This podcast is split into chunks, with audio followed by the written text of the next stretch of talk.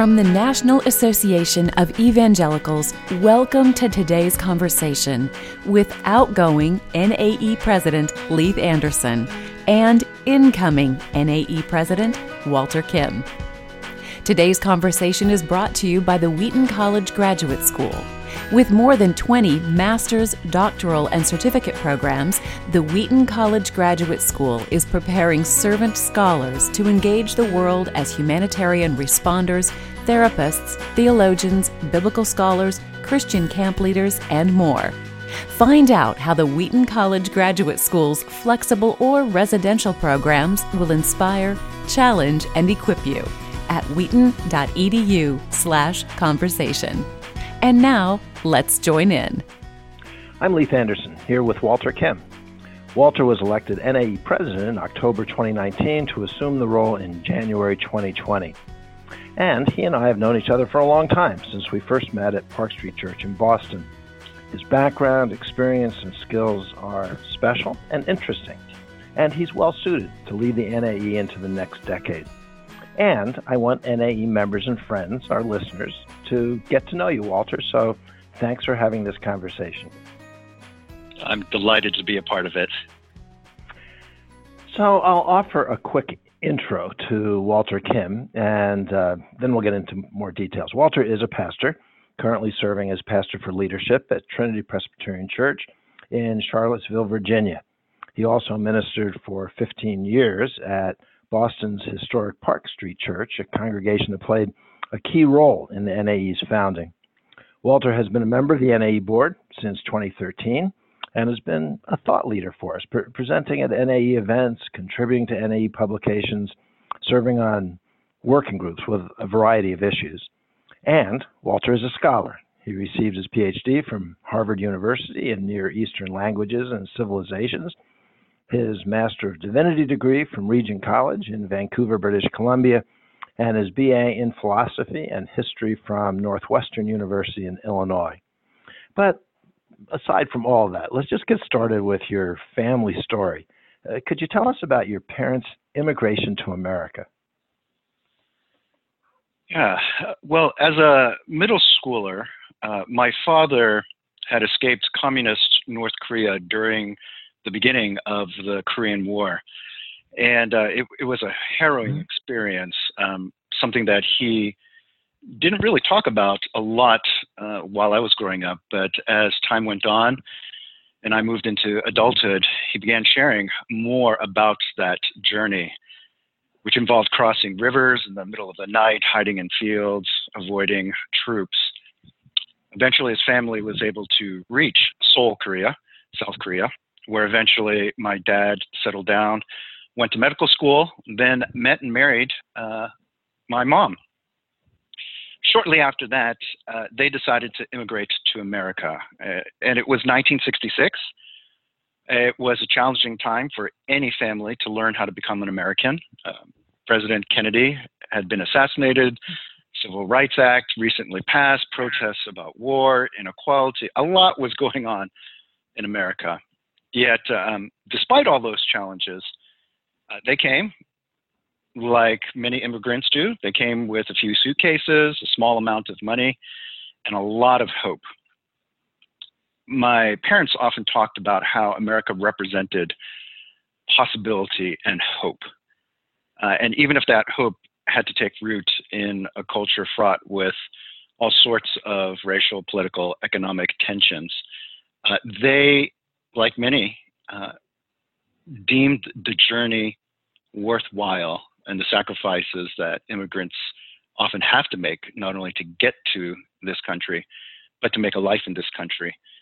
Uh, they firmly believed and have often talked about how that has been rewarded many times over.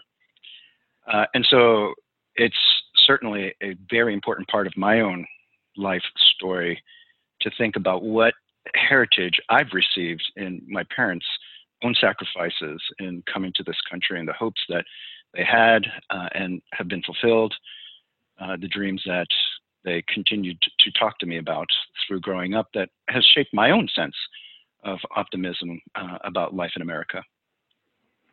they came a long way from Korea to the United States, but if I've got the story right, they kept moving once they got here. So you grew up living in a lot of different places and environments in the United States. So um, what's the list? Where did you live? And what you know? What were some of those places? That's right. Uh, so I was born in New York City. I was born in the Bronx in the shadow of Yankee Stadium and lived in a few different places in New York. Eventually, our family uh, moved to New Jersey, and then from New Jersey to several different places in western Pennsylvania, the foothills of the Appalachians. Uh, and then I went off to college in Illinois, lived in Canada, lived in Connecticut, Boston. So I, I, I moved around a lot. Um, and in large part, uh, that was driven by the fact that an interesting thing was going on in America in the 70s where a lot of immigrant doctors, my father was a pediatrician, uh, were being recruited to come to these small uh, towns in the Midwest uh, and in Western Pennsylvania, Ohio, West Virginia, places like that. So we ended up in this small town where I did a, a good bit of my growing up, Uniontown, Pennsylvania. Uh, it was a dying coal town. Uh, had once been one of the wealthiest towns in America, the, the most millionaires per capita during the heyday of the coal and steel industry, uh, and then was devastated with the economic downturn uh, with the coal and steel industry. So it was a very interesting growing up experience uh, to have been in a thriving urban, complex, cosmopolitan environment like New York, Chicago, Vancouver, but also to have this significant portion of my life uh, in middle school years and high school years uh, in this coal town uh, in western Pennsylvania. And so th- that experience really has shaped me to live in these different environments uh, in America. I feel like my life uh, bridges all sorts of cultural divides.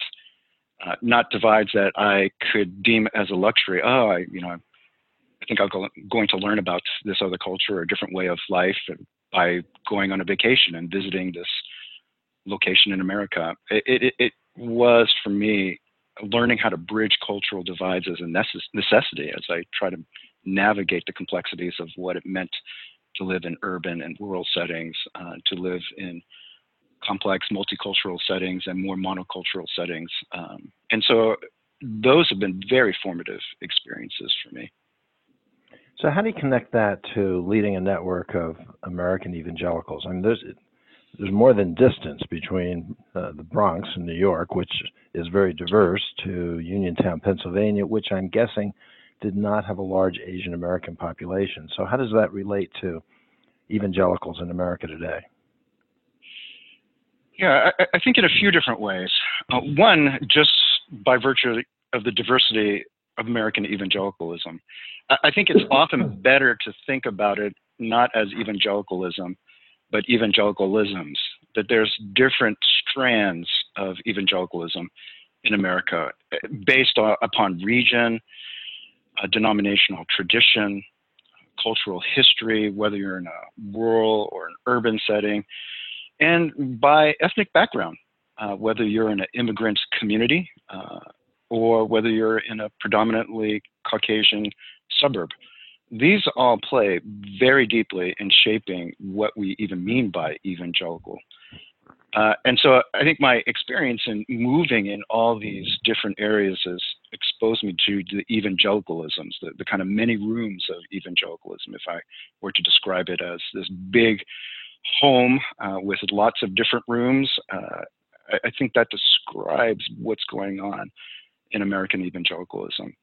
So that, that sense of encountering the diversity uh, of evangelicalism or evangelicalisms, as I often think of it, is one aspect. The other aspect is I think we're at a point where this notion of evangelical ascendancy in America, where we're the dominant force and cultural shaper, is a part of the past and maybe has never really been true of the role of evangelicalism in America.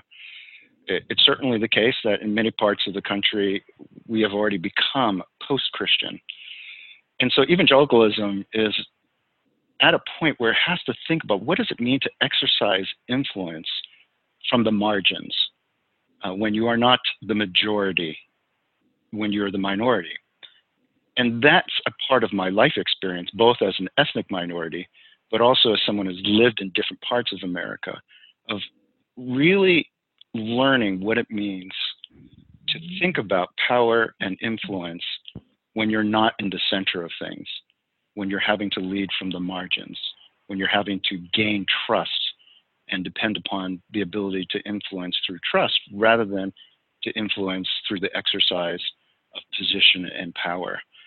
And those are very important lessons. In, in fact, I would argue it's very Christ like to learn how to lead not by exercising authority as the Gentiles do, but by giving away power, by empowering others, by learning to serve and not to be served. And these are pretty important and challenging lessons that I think evangelicalism is having to encounter right now. That's a big picture view. Let's narrow that down and just back up a couple steps and just talk about you. Um, how did you come to faith? What's your own personal faith journey look like? As with uh, many other Korean American immigrants, my parents, when they moved uh, into New York City, found their way to a Korean American church. And that's because there weren't many places where their native language was going to be spoken, uh, where there would be a network of businesses and relationships to be cultivated. So the Korean American church, as with many immigrant churches, even to this day, often serves not only as a place of spiritual life, but social life, economic life, uh, cultural life. And so my parents uh, attended church, uh, but they attended church more from the cultural uh, perspective, the social perspective. So life for me growing up in the church early on was uh, really a, a, matter of social uh, connection than spiritual connection. It wasn't until high school where I encountered a, a group of students that began to study the Bible and invited me to be a part of their Bible study, that I started to hear about the gospel. And uh, it came to a head one day where I went with this group to watch Star Wars. And uh, after the movie, I was driving home with the youth leader uh, of the group, and we struck up a conversation about the movie, of course. And he asked me if uh, Obi Wan Kenobi and the way that he died so that Luke Skywalker could escape would uh, reminded me of anything.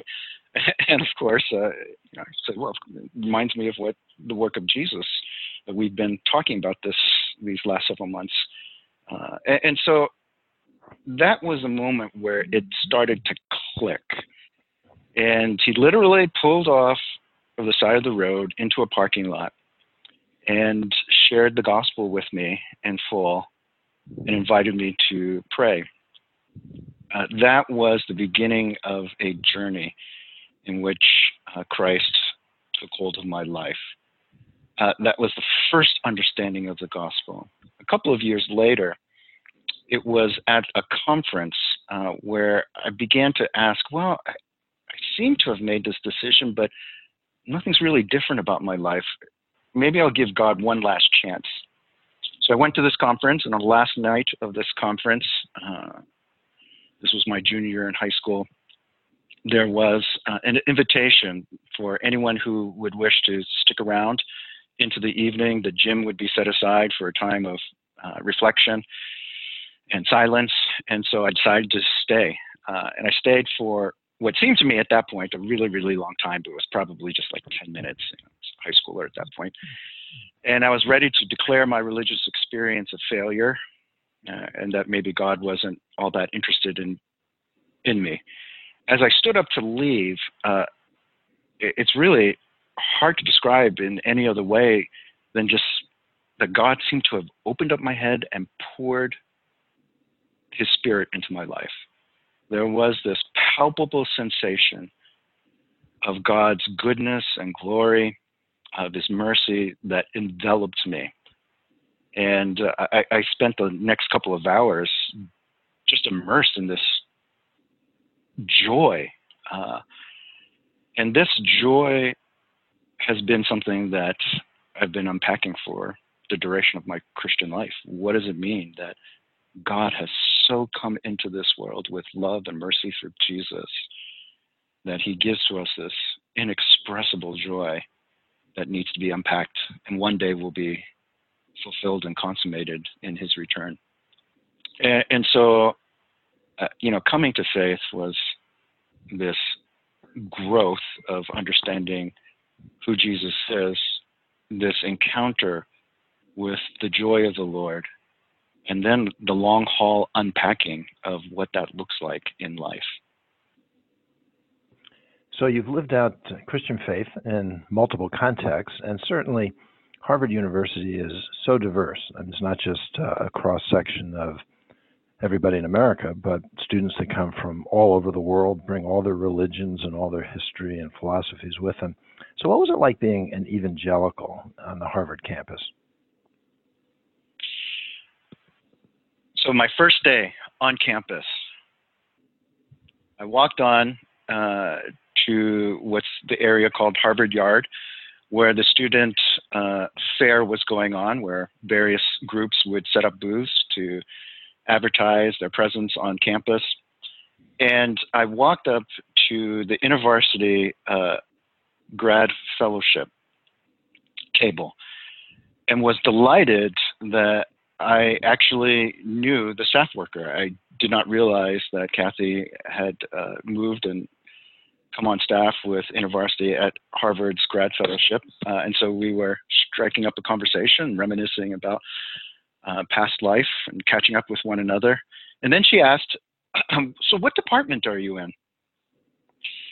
And I shared I was in the Department of Near Eastern Languages and Civilizations. And then she shook her head and said, Oh my, that department has shipwrecked so many people's faith. wow, welcome to Harvard. Uh, it was a sobering moment, and she shared this uh, as not so much a warning as really an invitation to take up a challenge. And that is, what does it look like to have a curious and yet confident faith? To be able to be in an environment where your faith will be challenged, where you will be exposed to ideas, ways of looking at, in my case, antiquity and ancient literature, and the Bible certainly is an ancient document. Uh, what would it look like to be in a place where that document is picked apart and put into context with all sorts of other cultural documents of antiquity? To have curiosity about that and open an openness to the hard questions, but a confidence that if Christ is in fact who he claimed to be, if this is in fact his word, uh, that we could trust that it will stand up to whatever scrutiny uh, the scholar could bring to it. And I really did find that in the course of my time at, at Harvard, it actually strengthened my faith. I found time and time again that there there was a suppleness to the work of God in my life that was able to withstand not only the, the harshest of questions, but to see that as an opportunity of discovery, learning more about who God is. And so, on the one hand, yes, it was challenging. Questions that I didn't even know could be asked uh, about faith, about the Bible. But on the other hand, I would say it was deeply encouraging uh, because I, time and time again, found that the Bible, in fact, does prove itself trustworthy. Uh, and InterVarsity, I mentioned InterVarsity Grad Christian Fellowship because that also became a place uh, of life. And I think for me, the discovery of a, a community of people who were joined together in the pursuit of truth, uh, living life uh, in fellowship bold witness on campus, encouragement in fellowship. Those were critical moments that shaped me uh, in terms of understanding not only the vibrancy of biblical faith, but the vibrancy of and the, how essential Christian community is uh, if faith is to flourish in places uh, where it is often being challenged. And the last thing I would have to say about my experience from Harvard is uh, even though it's an environment where people often are quite critical of faith, it's an environment where people are also pursuing truth. Now, we may come to very different conclusions about what that truth is, but there is a shared search for truth. And I was struck again by this uh, because one of the emails of congratulations I've received uh, after the announcement of my election to this presidency was from my advisor uh, at Harvard, who doesn't share my faith, uh, perhaps is wondering why I've chosen this career as opposed to being an academic uh, of antiquity. But he was so warm about this opportunity and, and so affirming about the role of evangelicalism in America, even though he does not share this faith, even though he recognizes the polarization that is occurring right now, he also recognizes that there are people of real goodwill who are pursuing truth and are pursuing good for this nation. And and he thinks that the NAE could be this agent for good uh, in this country. And, and so I, am reminded and humbled by that, uh, that here, this person that has perhaps a very different worldview uh, and has different conclusions uh, about faith than I do, nevertheless sees the importance that faith plays in the life of our country and, and is very um, quick to affirm and commend the, the work of the NAE. So you've had uh, an interesting journey. You are the only person I've ever talked to who talked about Star Wars as an evangelistic event. Um, kind of uh, it's kind of new to me. And you know, you, you go through Cambridge, Massachusetts. You end up becoming a pastor. I'm just guessing that your physician father did not plan for you to become a pastor, but wanted you to be a physician. So, how did you get to the pastoral side of all this? Yeah. Well, you're right, Leith. As the firstborn son of an immigrant doctor, the only doctrine of predestination in my household involved my becoming a physician. That that was just the given of my life. It was during my college years when I had the privilege of seeing people in my hallway become Christians uh, and sharing the gospel with them. I had the joy of being a part of uh, at that point, Campus Crusade, now called Cru, uh, in this life of um, fellowship and witness, that I began to have this growing sense that the Lord was calling me out of uh, medicine and into some sort of occupational ministry. Now, that, of course, uh, was a big problem for my family. And they were quite opposed to that decision as I was sorting this out, um, you know, I sought for advice, and it was very interesting how the advice often fell into two broad camps. And if I'd ask uh, my Caucasian American friends, what do you think I should do? Invariably, the advice would be some form of, well, what do you feel gifted? You know, what do you sense would be the best use of your talents? when I asked my Asian American friends what I should do, their first question was always, What do your parents think? And, you know, both have very important things to contribute, and both have uh, cultural limitations. And so the decision on my part entailed a prayer. Entailed a prayer, Lord, if this call is upon my life, and it is of you, I pray that it would not only be a use of my talents, but it would be a way to see redemption in my family. so not only did I begin to pray that um, God would give me grace and wisdom, but that God would also save my parents, bring salvation to my family. And I even went so far, and this was, you know, the idealism and the faith of a young Christian, which I, I hope I still have a strong strand of that in me. I trust that I do. I, I began to pray, not only, Lord, would you bring my parents to faith, but I pray that they would be missionaries one day with me. Uh, I had forgotten that prayer for several years uh, until after I had gone into ministry. My parents had become Christians during those those years of discernment. Uh, my brother and sister both came to faith as well during those years of discernment. My parents then gave me their blessing to leave medicine and go into ministry.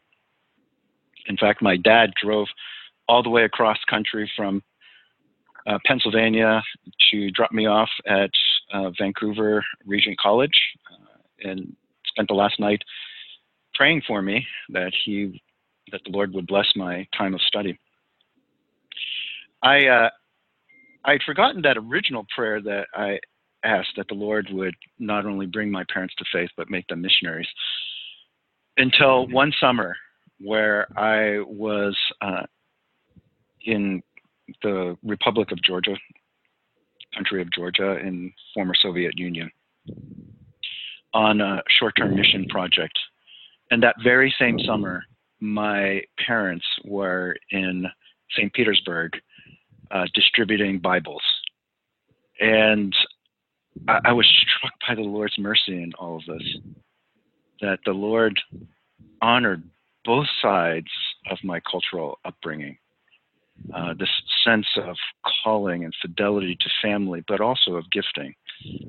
And saw that my parents not only came to faith, but they shared a vibrancy of faith that would compel them to go to a different country and share the gospel. I mean, it was really a compelling reminder uh, of God's graciousness uh, to me in the call that I followed his call of going into the ministry. I have some questions I need to ask you about NAE, but one more family question. Um, you, have hmm. talked about your family of origin. What about your nuclear family? That you know, your immediate family now. Who are they, and tell us about them. Yeah. So my wife, uh, Tony, and I have been married for 25 years. She has a cultural upbringing that bears some similarities. She's Taiwanese American. Her parents also immigrated to America a few years before she was born. She was born in Houston, born and raised there. Um, and we met in Connecticut, uh, married again for 25 years. And two kids, uh, Nathan and Naomi, both teenagers, uh, both delightful in their own ways, and uh, really have uh, been this sense of sharing life together in ministry. Uh, and I and I say this um, because it is in fact literally true. Uh, so for 15 years at Park Street, I served as a pastor, but my wife was also on the pastoral staff at Park Street in fact, I got my job at Park Street uh, because of my wife, Tony. She was hired at Park Street before I was and uh, was serving as a minister for small groups. Uh, when we were expecting our son Nathan, she decided she wanted to go part time, and the church came back uh, saying, "Well, you know, maybe the two of you could job share a position." At that point, I was writing my dissertation uh, at Harvard, and so I had more flexibility uh, with what my days looked like. Uh, and Park Street was very loath to lose Tony. Uh, and so they created this job for us to share. So when I say we're in ministry together, I, literally mean it. We had one desk, one computer that we shared between the two of us, and we would swap back and forth as we worked on small group ministry. Uh, when my daughter Naomi was born, um, she uh, was diagnosed with Down syndrome. We did not know that uh, pre- prenatally. Uh, we discovered this after she was born. As we were contemplating what to name her, we decided to give her the middle name of Joy, uh, because we wanted her to not only experience the joy of the Lord, but to be the source of joy for others. I think having both Nathan and Naomi in our lives and being a part of the life of Park Street, that began to change what we thought of ministry. And so, one of the things that uh, Tony did uh, in particular, and I worked alongside her, was to start a ministry at Park Street for those touched by disability uh, called Enable Boston. Because we are firmly convinced that the church itself uh, was going to be handicapped if it did not find ways of incorporating those touched by disability. And so Naomi became very much an impetus for our entire church uh, at Park Street to embrace what it looks like to have a gospel that brings people of all sorts of abilities, not only to serve them, but to serve alongside them. Uh, and so life for us as a family has very much been um, revolving about ser- around service and expressing the life of the gospel in its uh, various forms. How about bring all that together to the question of then why NAE? What what draws you to this opportunity to be the leader, the, the president of the National Association of Evangelicals? Hmm. I'm convinced that evangelicals need to move away from this controlling metaphor of culture wars. I think we have an opportunity to have a different kind of metaphor, a metaphor of bridge building, not as a compromise to our deep convictions uh, of the truthfulness of the gospel, the beauty of Jesus, uh, of orthodoxy, but as a recognition that in this cultural context, as America increasingly uh, becomes post Christian, at least portions of America, that we have this missional opportunity uh, to present the gospel with a freshness, a vitality, a, a mandate that we need to do this. Uh, and that what's going on in our culture is, a, is not something that we need to wage war against as much as we need to reach, love, um, win over to the gospel but it's a complicated moment.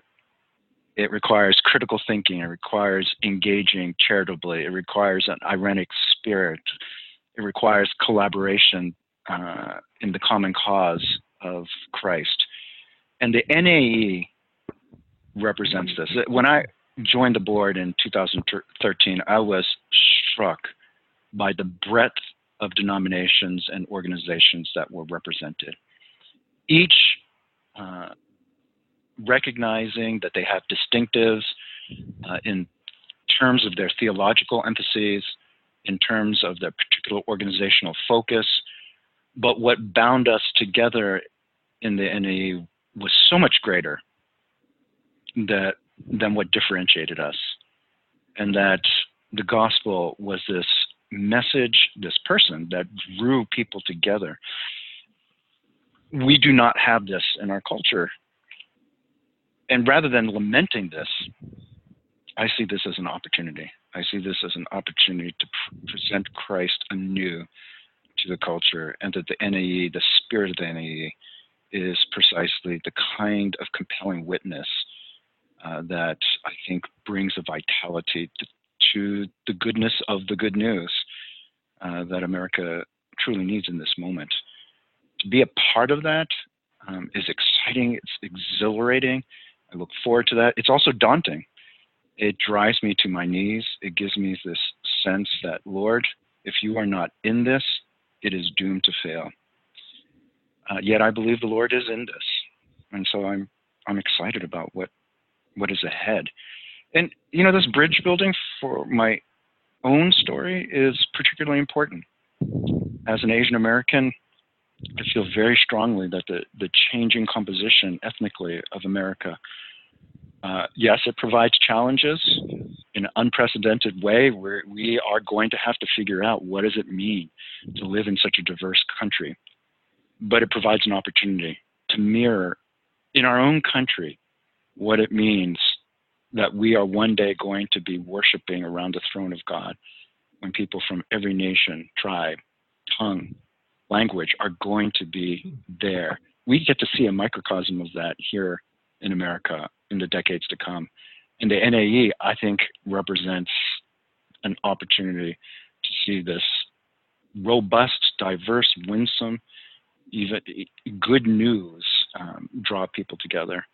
So whether it's a message that draws people together across ethnic or economic lines or regions of the country, uh, it is precisely this kind of gospel that I believe the NAE is deeply committed to. And I'm thrilled, again, for this opportunity. There's lots of news out there today. So whether it's on your um, smartphone or you pick up a newspaper or read a magazine or turn on your computer or television, I mean, just all these sources of news. And, you know, candidly, a lot of it's not very good news.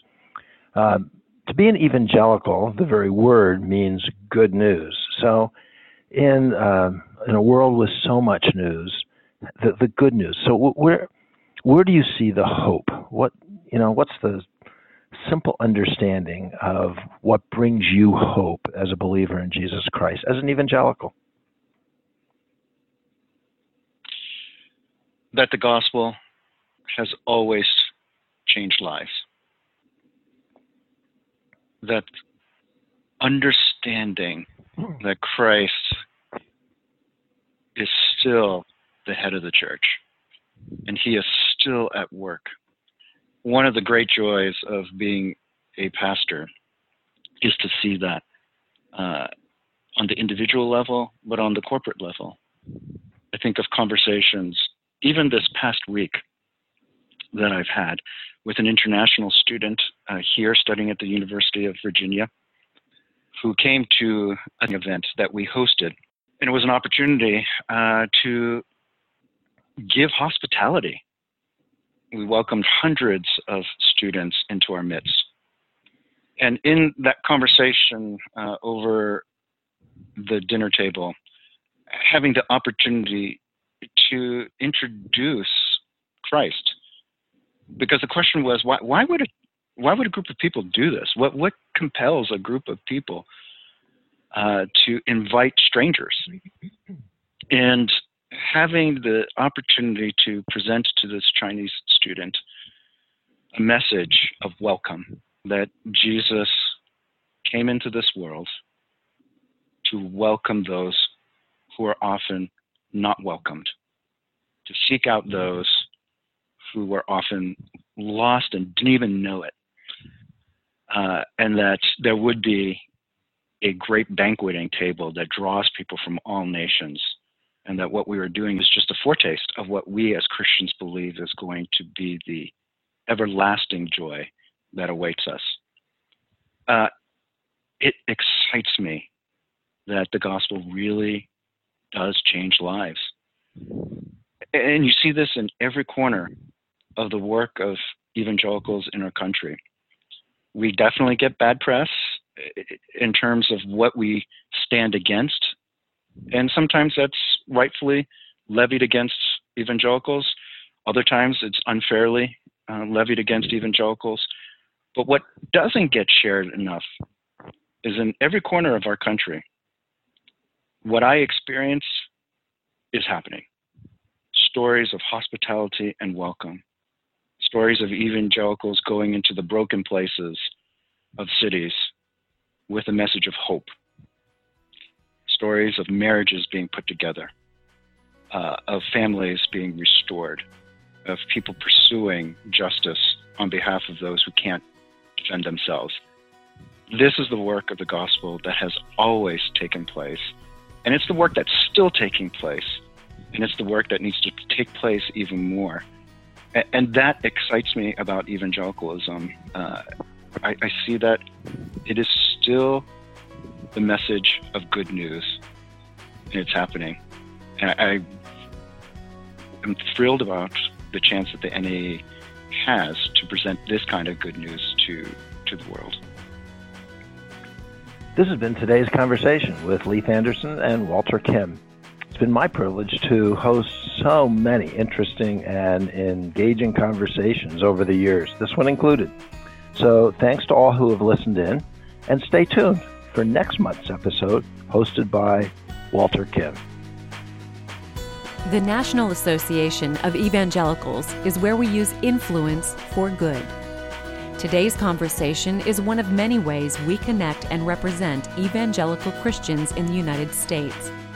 To discover more NAE topics and resources for you and your church, please follow along on Twitter at NA Evangelicals or on our Facebook page for the National Association of Evangelicals.